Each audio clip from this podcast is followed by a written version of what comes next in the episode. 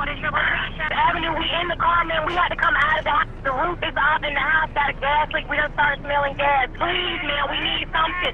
So Panama City Police, but our PD, I'm not sure anybody's going to be available to respond. Welcome to Storm Stories, a collection of stories from Hurricane Florence. This podcast series explores resilience and recovery in the coastal region through local stories. I'm your host, Laura Bratton, broadcasting from the Working Narrative Studio. Today on Storm Stories, I would call it a calling. You know, it, it I did all start. I can go back even when I was in the Boy Scouts and first aid. You know, I did Boy Scouts. It just came natural to me. Um, you know, the blood and, and cuts and wounds just didn't really bother me. Next thing I know, I'm going to school to be a paramedic. 25 years later, I'm here. This is Aaron Kasulis, a chief battalion at New Hanover Regional Medical Center, who runs daytime EMS crews. He's worked in New Hanover County for over two decades. For Aaron, hurricanes are just another part of the fall routine. Today, he tells me what first responders did to prepare for Florence and the work they did during the storm. Been through numerous of hurricanes, and uh, and with the position I'm in and the work I do, um, you know, you got to prepare your family first. We knew it was going to be a, a, high Category Three, maybe a low Category Four uh, during our preparation thing about hurricanes versus a tornado or a thunderstorm that comes up on you real quick, you have time to prepare. Here at work, weeks, uh, even maybe even two weeks out, we started prepping. Um, make sure that the staff, the crew, understand they may have to stay for three to seven days at work. And what was your job as a chief battalion during the storm? Sure. So I was in the multi-agency command post uh, during the whole time. Just like my staff, I worked 12-hour rotation. So I worked uh, for seven days, 12 hour days, and then I slept for 12 hours. When disasters like Florence hit, New Hanover County Emergency Management, which works with state and federal governments, sets up emergency operations centers staffed by military personnel and local agencies like a fire department and emergency relief to respond.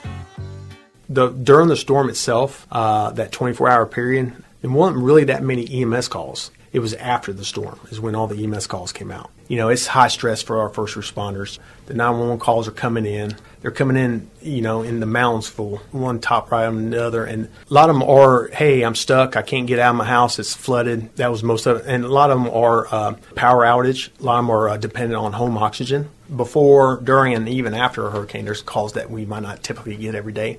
You know, people venture out just like I would. You know, you're ready to get outside and see the da- assess your damage of your home, your neighborhood, make sure your neighbor is okay. But we have a lot of uh, trip and falls. We have a lot of uh, wildlife. We have a lot of bee stings, maybe snake bites. Um, people get on top of the roofs and you know, and a chainsaw accident, maybe fall from the roof. You know, that that was my job in the command post to make sure that we're going to the high priority calls because you know there's there's a crew out there, they're by themselves. They have to rely on us, the command staff, to make sure we're making the right decision. They have to trust us. In 2018 alone, New Hanover County spent $5.9 million on 911 calls like these and other emergency management. The county's 15 ambulances and three quick response vehicles rushed to answer calls in Wilmington, Carolina Beach, Wrightsville Beach, and Kure Beach in the hours after Florence.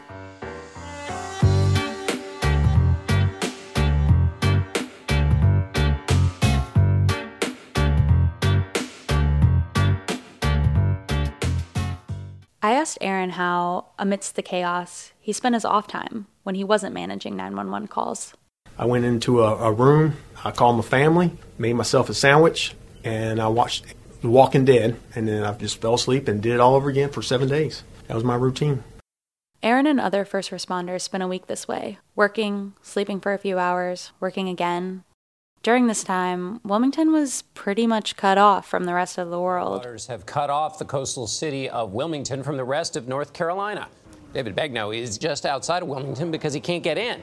David, good morning. Hey, John, good morning. We are standing on Interstate 40. Wilmington is in front of me, and behind me is the rest of the world as everybody knows, uh, Florence kind of stuck around a little longer than we anticipated, and we were basically an island for a few days, and uh, it was hard to get traffic in and out. How did you manage like personal stress and work-related stress during the storm? You know, I've been through a lot of hurricanes, and, and technology has come a long way. So communicating with my my family who's down in South Carolina relieved a lot. That was my biggest stress. My house and my family. Well, not in that order. It's, it's definitely a high stress time uh, for me. You know, you take it like another hurricane. Um, and you, you kind of roll with the punches, kind of deal with that. And, you know, in retrospects, we do it every day. And tell me about any relationships you might have formed with people or like people in the command center. During during a storm, you, you might be working with a partner that you never worked with on a day to day basis. Yeah, there was a couple of guys in the command post that uh, I maybe seen them out on the streets day to day, but uh, yeah, you definitely form a bond. You know, being with them for seven days uh, in the same room. I asked Aaron if he had any takeaways from this storm in particular, and he said this. You recognize areas of improvement uh, in post storm because of this community and because of all the first responders, the firemen and the EMS and law enforcement. You know, we lean on each other for support. We've worked so closely together. I think this time we worked even closer together uh, as far as communicating beforehand, during, and even after the hurricane. I think the the camaraderie, the communications, the teamwork during the storm was profoundly better than the other hurricanes. Seeing that close knit uh, camaraderie, that family that we had during that seven day period, I think that's uh, a great takeaway.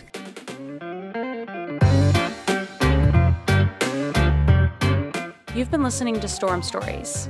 Storm Stories is a project of the nonprofit arts and media organization Working Narratives, which is based in Wilmington, North Carolina. To learn more about Storm Stories, visit www.workingnarratives.org. Funding for Storm Stories was provided in part by the Media Democracy Fund's NC Local News Lab Fund, Unitarian Universalist Veatch at Shelter Rock Foundation, and generous individuals like you. I'm your host and producer, Laura Bratton. Editing for this podcast was done by Erica O'Brien, and music was provided by Cambo Music. Special thanks to Ren Smith and Nick Saberla, and everyone who made this podcast possible. Thank you for listening.